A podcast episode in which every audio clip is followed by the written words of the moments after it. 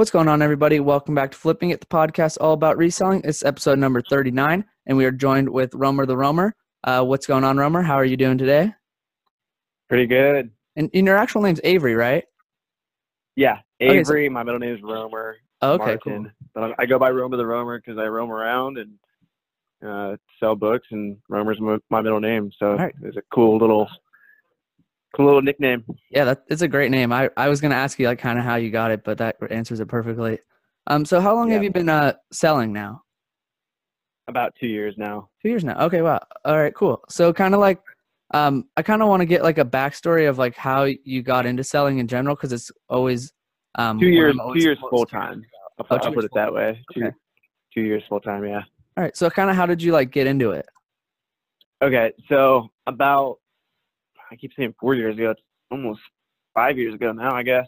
Oh, wow. Um, when I was in college, I sold my first textbook. Okay. So Was it a textbook that you graduated used? high school. Y- yeah, yeah. Okay, so cool. I would, I was just selling on Amazon just to Mhm. flip books that I was already already using. I didn't want to sell them back to the bookstore because Mm-hmm. the bookstore offered me like twenty dollars, and I spent like a hundred dollars on it. So I'd flip it on Amazon for like eighty to a hundred bucks. I wouldn't even flip it. I, I would just sell it back. I would Mhm. lose like twenty dollars, but that was better than renting it for forty. And um, started doing that for my friends too.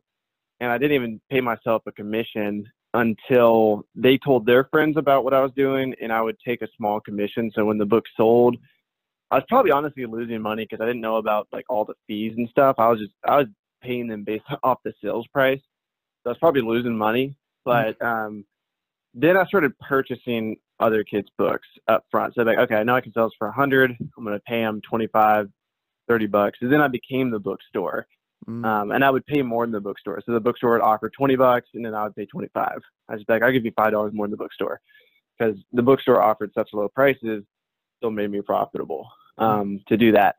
So I took like a $700 loan from my dad, and I I bought like I don't know. They, at the time, it seemed like so many books, but I, I bought a ton of books, and then I I flipped them and paid paid my dad back, and I was I was making decent money doing that, and then I started my own landscaping company after I graduated college, and I was still kind of doing books on the side, and I never gone to a thrift store or anything or a library like Reezy was doing. And I mhm. watched some of his videos, and I was like, you know what, I'm gonna try this because I wasn't in college anymore. I couldn't pull books from from my college campus, Mhm. so I went to a thrift store and started scanning with the Amazon seller app, and I was I was like, this is so stupid because it took me like 10 minutes to scan one shelf, and I didn't find one book that was worth a damn.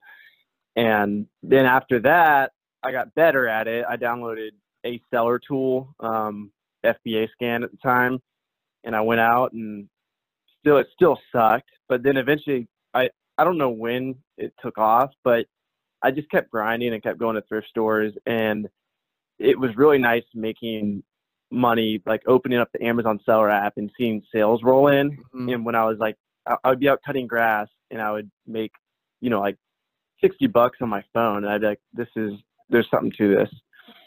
And so, yeah, So you were doing that landscaping was kind of like your full time, and then book selling was like part time. yeah.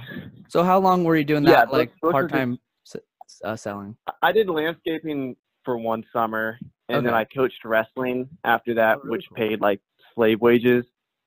And of fun. I was, think- yeah, that's that's cool. I really like that. yeah. So you you like wrestling? Well, I like just like the coaching aspect. I I do want to try wrestling. I just never did it. I played sports throughout all high school, so that's been fun. I just, Gotcha. all right, I didn't know you Yeah, did so I coached pretty wrestling. cool. Yeah, yeah. So I coached wrestling. I got paid a thousand dollars for the season, and I was like, "Are you fucking serious? Yeah, that's like nothing. You just paid me a thousand dollars for countless hours of work. I put Mhm. in, you know, at least three to five hours a day, and I got paid a a thousand dollars. And and I would go out to thrift stores and libraries during the day and just, you know, source as many books as I could. Mm. And then I saved. I had enough money saved up from the landscaping business and from coaching, and I was living with my parents too, so I wasn't really spending that much money. hmm And I decided to live in my car. So okay. I, I I've heard a little bit pimped about. out my car. Mhm. Yeah, I pimped out my car, took out my front seat, and I put down um, a, a wrestling mat as my bed, Okay. and then I drove to California and uh, sourced the whole way. I saw the Grand Canyon. The the point of the trip was really to just see the country, Mhm. and that's what I did. But I also paid for my trip by sourcing and living way below my means. I I was barely spending any money So, except so on inventory. yeah. So what made you kind of want to jump into that and actually go out and do that? I wanted just to travel. You wanted to, okay, it was just the travel part. And then kind of like what how long did it take to like kind of get it planned and get it set up?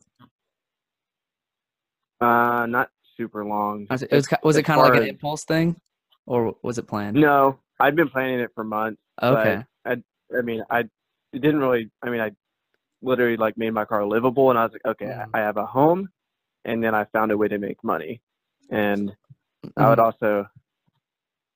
get- I would get like food for free from like Holiday Expresses and, and Best Westerns. I would just go and get like free breakfast. Uh, a, a big part of the trip was just like to live super frugally. And how um, and how long was the trip? Three months. Three months. Wow. There and back, Yeah. obviously. Okay. Cool. Yep. So- yeah, I went. It was like a giant U across the country. So I went um, all the way to Cali, all the way up the coast to Washington, Okay. and all the way back That sounds fun. I through Minnesota. I've been thinking about doing something similar, but I got to plan it all yeah, out. you should. You should. Yeah. It, it, it'll. Another reason was just to like put myself in a super uncomfortable situation. But Mhm. it got to the point where I actually preferred living, sleeping in my car than staying at my friends' houses. Like if the weather was good, I'd much rather sleep in my car than sleep on their couch. Interesting. That's that's how nice my car was. Yeah. oh yeah, that's pretty cool. So do you, yeah you it, do? was like, it was like my bedroom. yeah. Okay, that's cool. So you do these trips often, right? Because like your name, Romer the Romer. Um, like how often Yeah. say you go on like these sourcing trips? Um, I'd say every two months at Okay. least. Every month, maybe every month to two months, and, And it's always something different. okay.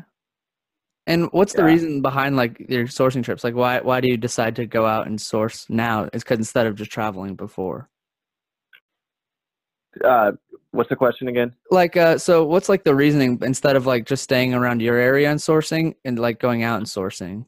Well, okay, the original reason was just to travel Yeah, yeah. and and see the country. Then, um, through building a network and kind of through becoming known as this kid who travels around, Mhm. I opportunities would present themselves um, where maybe you know someone's got a personal collection of 2,000 books Mm. and an, a retail arbitrage guy finds out about it. He's like, I'm not going to do it, but I know Romer will, and he reaches out to me, and I'm like, hell yeah, I'll come do that. Or maybe someone's got like a, an, a crazy amount of textbooks.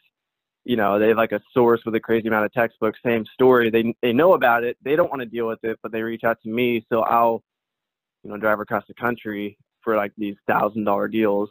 So that's that's part of the reason why I've been doing it, and then more so now, like we were talking about before this call started, um, I'm doing this trip more for networking purposes. Mhm. Um, meeting up with a, a lot of different resellers because I found that through networking, um, so many opportunities present themselves. Um, so I'm I'm really just trying to strengthen my network, build it up, and and just continuing continuing to expand it, and um, stay in touch with my audience as well. Doing a couple meetups in New York, in Boston, so I get to talk with a lot of you guys, which is uh, I believe the ROI in that is is exponential Yeah. especially since now I'm offering a service for the reselling community. I'm Mhm. doing restrictedinventory.com. Yeah, I was gonna get into that as well, like the- big time. The the more the more I, I get to know you guys, hmm the the better I can serve. And I've done business with so many of so so many people um, that follow me that I, for me to stop doing that and to stop networking would be really stupid. So Yeah. I'm just gonna keep doing what works. Yeah, and you've built your name up, and it, you're holding to it, so it's really awesome to see that. Um, has there been like any like downside on like where a trip like didn't go so well? Oh yeah, I kind of want to get into Philly last weekend. Well, Last weekend. Yeah. Um. Yeah, Philly was for me. I I believe it was actually a really good trip, but Okay. profit wise, a bookstore closed down, Mm, and I got a cheap flight for seventy five bucks to Philadelphia. okay. And um, Caleb Roth, the book flipper, Mm-hmm. he came out too. We were going to go in on the deal together, and we we get to the place and the bookstore owner wasn't happy with our offer. And he was he was going to let us like walk away basically. And we were like okay. Like we just flew to philly. We're not going to waste our time you know.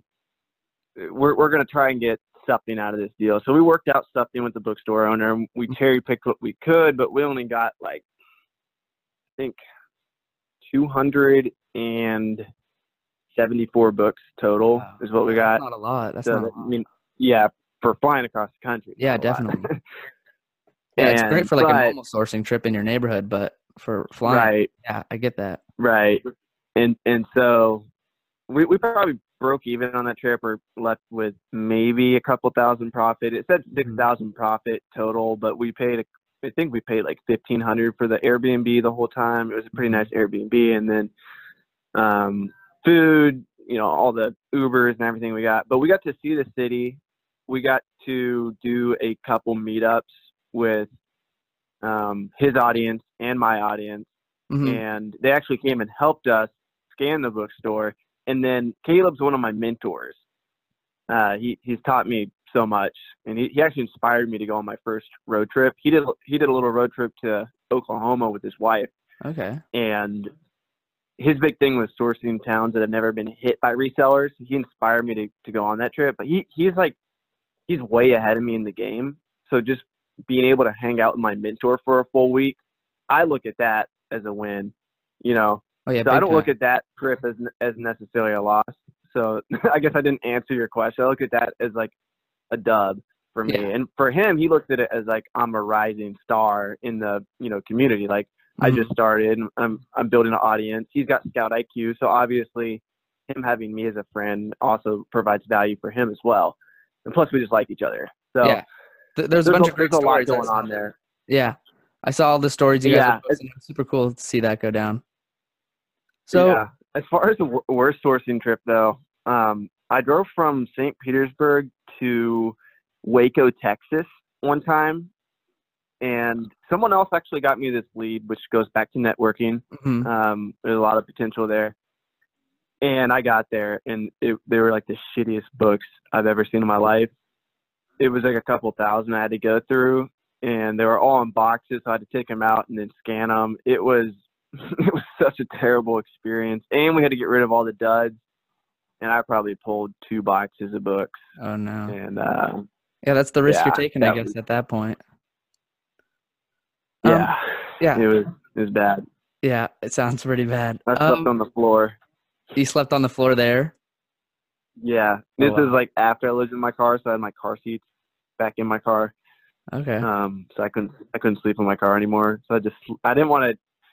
We were going in on the deal, and the other person was paying for a lot of the expenses, Mhm. and I didn't want to even make him pay for hotel because I was listing the books under his account, and I was just like, dude, like I'm just gonna sleep on the floor tonight. Like, don't even worry about it, yeah, that's pretty cool at least. Because that's how bad I felt. Yeah, because the books are just no good. Yeah. He So was- he another was like thing, he was he was gonna lose either way. yeah. Well, at least you helped him out a little bit. So Yeah. another thing I've oh, I've been hearing you talk a lot about is like the 10x listing method. Yep. Like, uh, just kind of like explain what that is and like how you've made it and like what you do. So this developed kind of the first prototype of this method was when I was living in my car. Mm-hmm. I was tired of bringing books into Starbucks. I would have to load books up into boxes and take them into Starbucks like a weirdo Mm-hmm. and just start listing books in the You middle do that for the Wi-Fi, I'm assuming. Yeah, Wi-Fi super fast. Okay, it- that was yeah, like my so office. Okay, yeah, makes sense.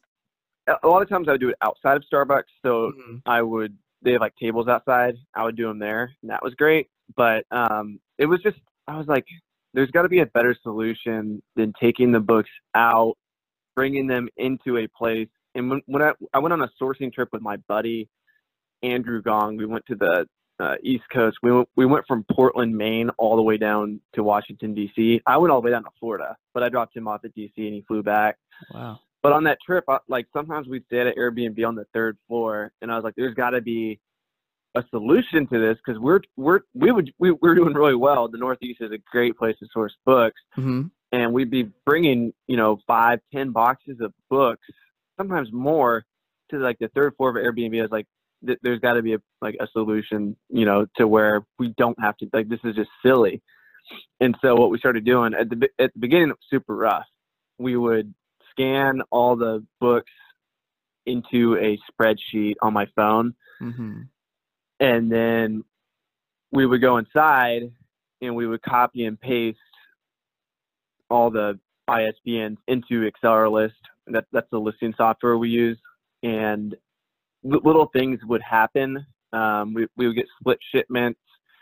Even when we were using inventory placement, we would get split sometimes. So I would send Andrew out to the car, and it was like winter time. It was like December, and he would like be pulling like a certain split out of you know the bottom of a box and we, we, we he wouldn't know where the hell it was because Yeah. we just listed like 300 books and i'm like dude i don't know where that box is Do you remember where this book is Oh no. and then with the 10x listing method um, it's like a fine-tuned version of that what we did was basically each box has its list of isbns associated with that box so Mhm. as we're in the store, or if we're at like a big source, like you know that bookstore closing down, we we literally scan the books into the box. So one box has 25 ISBNs associated with it, and we're not even using our own time to list the books now. We have a virtual assistant do it for us. So the virtual assistant gets a list of ISBNs.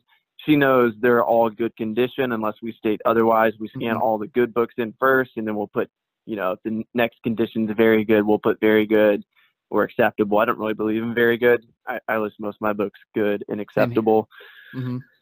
But I say I don't believe in very good. But I have, a, I have a team of listers now, and I'll go and look at the books we list, and they'll list stuff very good. So I'm not really complaining, but I Mhm. do kind of think it slows down. Um, so I'm probably paying them a little bit more because it's taking them maybe an extra 30 minutes a week or something. But I'm not worried about it because Mhm. you know I'm I'm paying them $12 an hour. But when it's my own time, you know, 30 minutes to an hour, that's crazy. You know, like that's Mhm. so much when it comes to actual time spent on your business, like time you're actually productive during the day.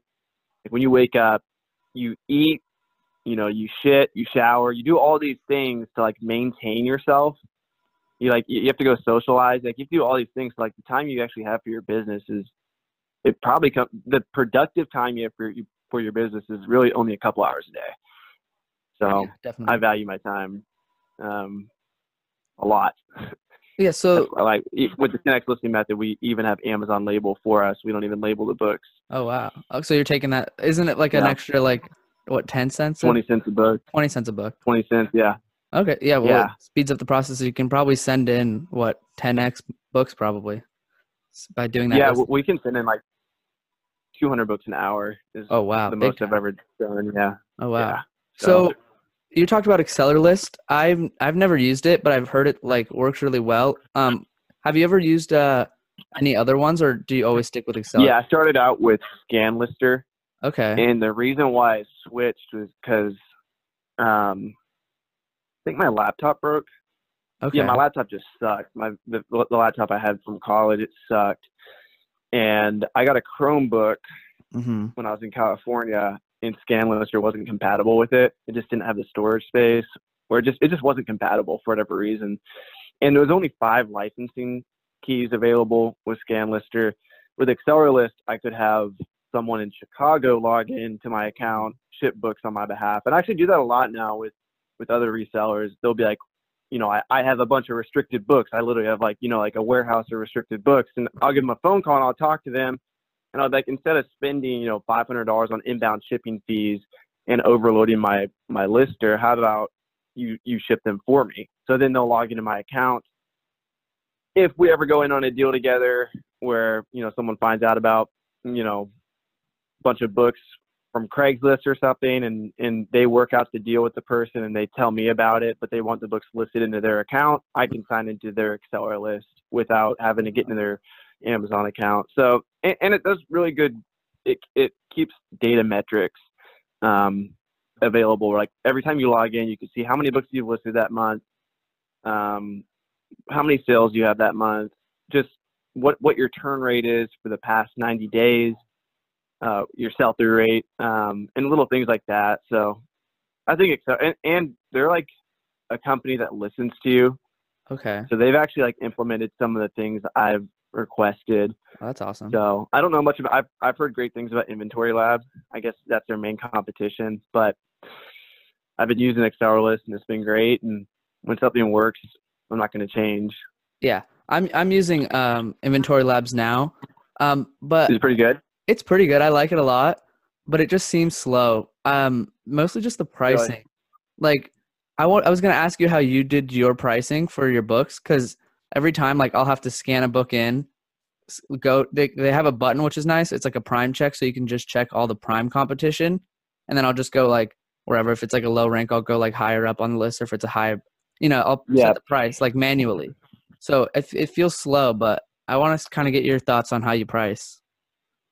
Right now, uh, this isn't great. What we're doing right now is we're just matching buy box and everything and just Okay. sending everything in.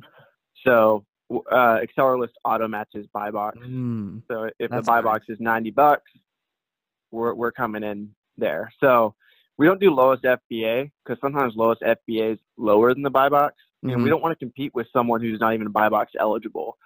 Um, the reason why we do that, again, is to save time and not really think about stuff too much. But I actually think I am leaving a lot of money on the table. So what we're going to do in the future mhm. I don't want to have my American listers or me focus on pricing up front.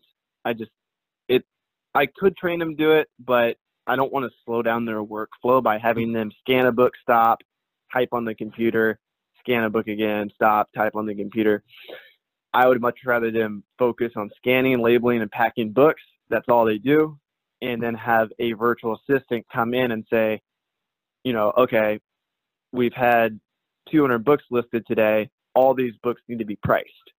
So we, mm-hmm. we would either send them all in at 300 or match buy box and she comes back down through all the books and she'll look at, okay, this is $90, but the next lowest price is 120.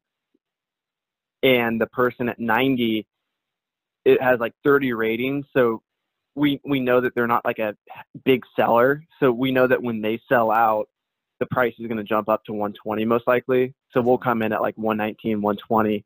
Um, and that's like an extra $30 there. So it's like a no brainer. It's like, duh, it's worth it, especially when you're paying someone, you know, two to four dollars an hour.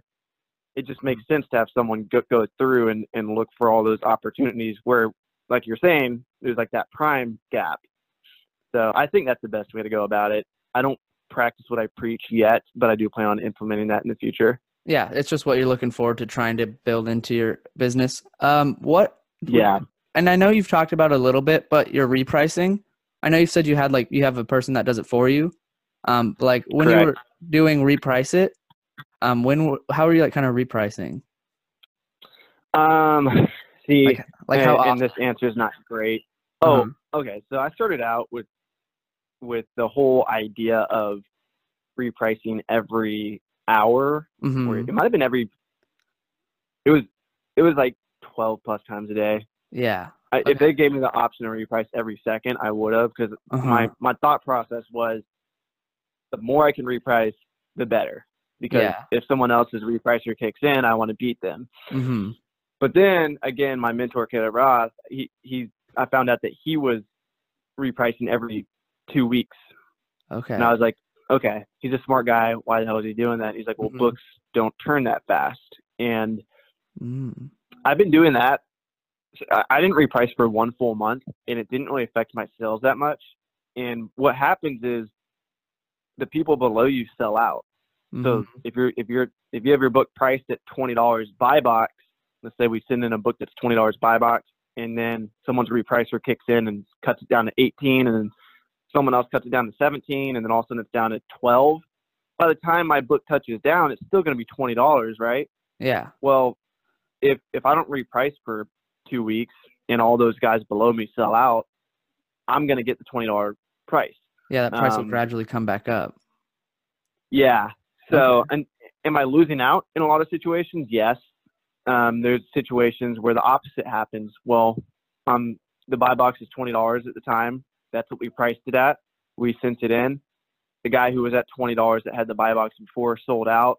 Now the next guy in line's thirty bucks. So in that case, it would have been better if we would have repriced immediately. So Mhm. there's cases like that where we're we're missing out by not pricing up. But since books turn so slow, I I think a good mentality to have is whatever you price it at initially, let it sit there, especially if you're doing what you're doing, where like you have a price that you want it to sell for. Let it sit mm-hmm. there for six weeks, Okay. see what happens, and then start to reprice. And when you do reprice it, I don't think you need to reprice it every hour. Yeah, I I'm. think once I'm, a week is fine. Oh, yeah. I'm in the I don't know, I mentality of once an hour now. And I- Are you? Yeah, I I just Are you mainly I books can't get my or- hands on.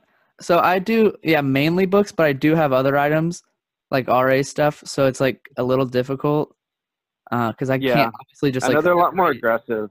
Yeah, I can't separate just like the RA. I- mean, maybe I can. I got to figure out. Maybe exclude some items. I, I got to figure it out. But I'm having a tough time with repricing because I've what I've, I've I've Yeah. found some people that like you, they they reprice every single hour Mhm. and then they turn their repricer off and their sales actually skyrocket because what happens is they have a conservative repricer.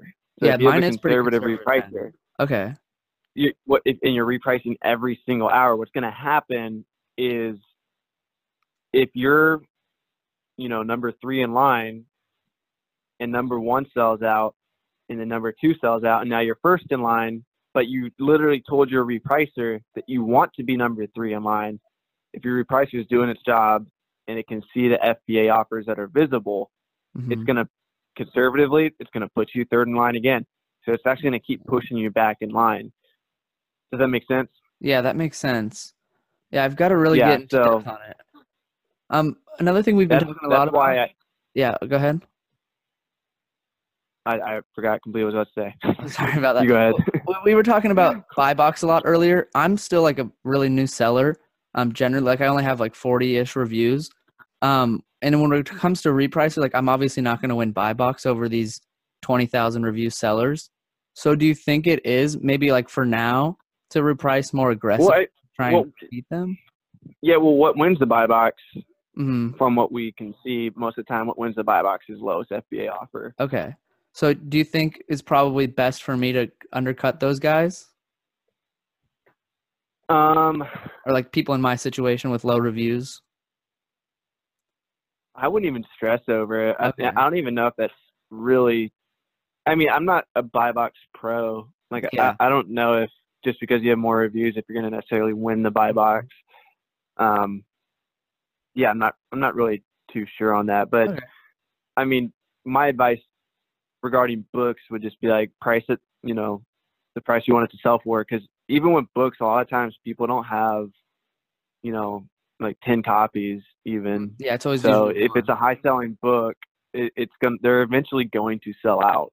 yeah, And if you, and at some point in time you are going to be the lowest FBA offer. So I wouldn't stress. And plus those guys that do have that many reviews, they're probably big big sellers and they have um they're going to have repricers that are super aggressive.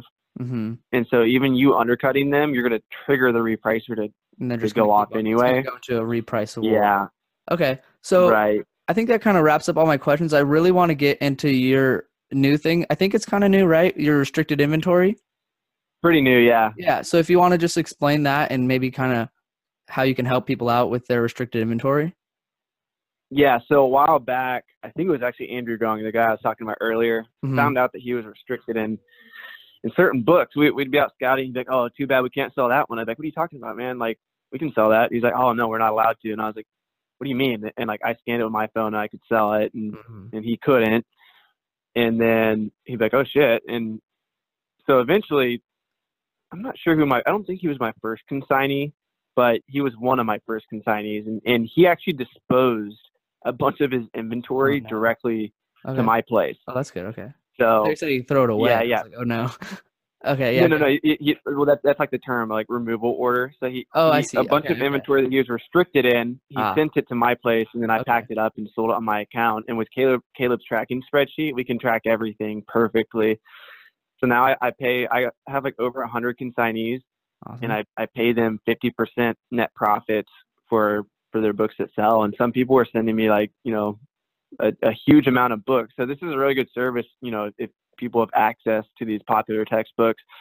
And the thing is, it's it's like a double-edged sword, you know, um, for well, actually it, it's it's actually a win-win for me um, because these books that are restricted are actually they're rising in price. Like the price is going up because Mhm. fewer and fewer resellers are able to sell them. Hmm So it's it's almost it's more worth it to like sell them FBA than it is to sell them on eBay or any other platform. Yeah, and they'll it, get more money that's from. pro- that, that that's probably the case anyway for for like all books, but it's it's becoming more the case because there's just not as many other resellers on these listings now because no nobody else can sell these books, so the price is going up. So I mean that's good for everyone doing consignment with me, and it's good for me because now we're getting a lot more for these textbooks. Um, I also do consignment with CDs and DVDs and um, DC comic books as well. So we, we basically handle everything. You guys can dispose the, the books to our place. And, and this is a uh, service in the future that I want to offer is where I train my team to go into your account, look at all the items that you can't sell that you're restricted on, but we can, and just dispose them all. And that way you don't have to waste your time going through all your stranded inventory. And we can just do that like once a month for you. That'd be great. So you want to? It's Yeah. restrictedinventory.com, is it? restrictedinventory.com yeah, Yeah, go so- there there's two forms you can fill out if you have the if you have the books at your house in your possession let's say you went out to goodwill you found a book that you're restricted in but it's a hundred dollars once you get a little pile going uh, we'll provide a prepaid label you guys actually pay for the shipping but we make the label just because if we don't make the label people don't put their name on it correctly Mhm. and we, we don't know where the hell it came from. So we're making all the labels just for tracking purposes. So everything's uniform when it gets to us. We know exactly who it came from. So you'll fill out the weight. We'll make you a label. We'll request payment from you to send us the books. And then once a month on the 5th or before, we'll pay you for everything that's sold.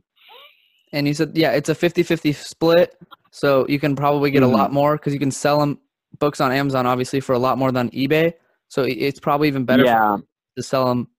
Yeah, it, it, it also just frees up, frees up people's time because what happens Exactly. is if you have too many things going on, like if you're not an eBay seller, Mhm. adding eBay to your game is, is it's going even me like I'm talking to myself here. Yeah, I, I had a book on eBay that took me like over a week to ship out and it's gonna hurt my eBay account now. So I, I closed all listings on eBay because of that. Just because like FBA, that's what I've been focusing on and it makes it so easy. You ship the stuff to Amazon and they'll handle it for you. Mhm. So restrictedinventory.com is kind of like that, and we're utilizing FBA. So you ship the stuff to us, we'll ship it to FBA, and then we both get paid. Yeah. So, so definitely check that out if you're interested. Uh, that's going to wrap up this week's episode. Uh, if Avery, if you got anything else you want to go ahead and plug, now's the time for that. YouTube, Facebook, Snapchat, TikTok. I got I got Facebook Got group. Romer the Roamer seller community. They're they're all the same. Romer the Roamer. That's R O M E R. The R O A M E R. So Well, awesome. I definitely appreciate you, check them out. Thank you so much for coming on. It's uh, been a pleasure talking with you and helping out a lot of people, making some people money with that inventory thing. Um, so it's been awesome. Thank you for coming on. All right, brother. Yeah, I appreciate you. Yeah. Thank you. Bye.